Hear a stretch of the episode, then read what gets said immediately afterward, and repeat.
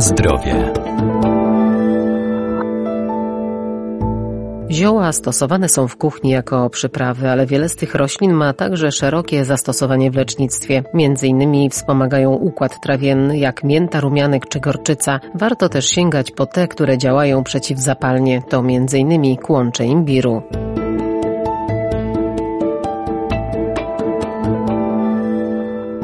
Rośliny zielarskie zawierają szereg ważnych składników mineralnych i witamin. To nie tylko bogactwo smaku i energii, ale także składników odżywczych jak białka, cukry czy błonnik. Stanowią idealne przyprawy do potraw, a warto po nie sięgać, bo są naturalnym, zdrowym dodatkiem. Wiele z nich ma działanie lecznicze, wspomagające organizm także w stanach chorobowych. Zioła są to rośliny, które mogą być stosowane w zielarstwie, w medycynie, wykazujące często bardzo szerokie działanie farmakologiczne, lecznicze na organizm ludzki ludzki. Benita Chryć, Uniwersytet Medyczny w Lublinie. I warto wykorzystywać te zioła również w naszej kuchni w tym celu, aby przede wszystkim poprawić smak, zapach naszych potraw. Oprócz tego, że takie zioła poprawiają walory kulinarne naszych potraw, wykazują również dodatkowe działanie lecznicze na nasz organizm. Także warto stosować zioła w naszej kuchni, ponieważ pozwalają nam ograniczyć spożycie soli, a co za tym idzie, ograniczyć rozwój rozwój takich chorób jak na przykład nadciśnienie, czy też powstawanie obrzęków w naszym organizmie.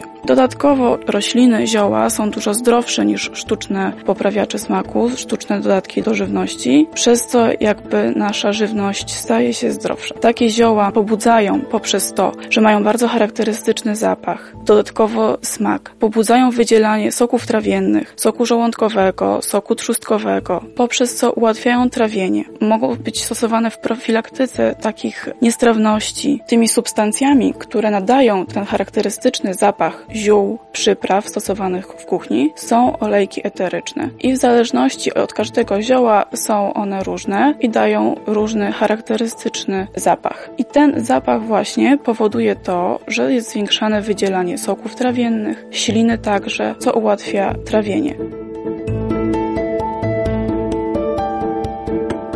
Na zdrowie. Z wielu roślin zielarskich można przyrządzać herbaty ziołowe i stosować po spożyciu nadmiernej ilości ciężkostrawnego jedzenia, np. z majeranku, tymianku czy mięty. W walce z przeziębieniem pomoże nam także imbir, który ma właściwości rozgrzewające i działa antyseptycznie. Bardzo ciekawym ziołem, przyprawą stosowaną w kuchni, wywodzącą się z kuchni orientalnej jest kłącze imbiru, ponieważ wykazuje on szereg pozytywnych efektów, takich jak właśnie pobudzanie trawienia, działanie wiatropędne, tak, ułatwianie ewakuacji gazów z jelita, ale także może być Państwu znane z takiego działania przeciwwymiotnego. I to działanie przeciwwymiotne jest stosowane w dwóch kierunkach. Pierwszy kierunek jest to leczenie choroby lokomocyjnej, zwłaszcza u dzieci, ale także i u dorosłych. Natomiast drugie działanie jest to działanie przeciwwymiotne u kobiet w ciąży. Jest to substancja bezpieczna, może być stosowana zarówno u dzieci, jak i właśnie u kobiet w ciąży w leczeniu tych nieprzyjemnych dolegliwości związanych z, z nudnościami i wymiotami. Poza tym kłącze imbiru jest bardzo smaczne. Można sobie je po prostu przyrządzać w postaci naparów.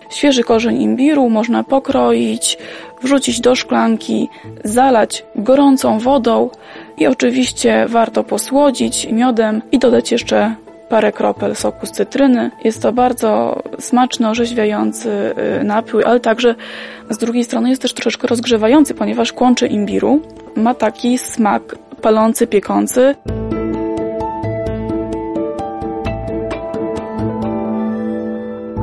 Rośliny zielarskie wspomagają nasz organizm, należy jednak pamiętać, że zioła trzeba stosować z umiarem, zwłaszcza jeżeli są używane w celach leczniczych. Na zdrowie.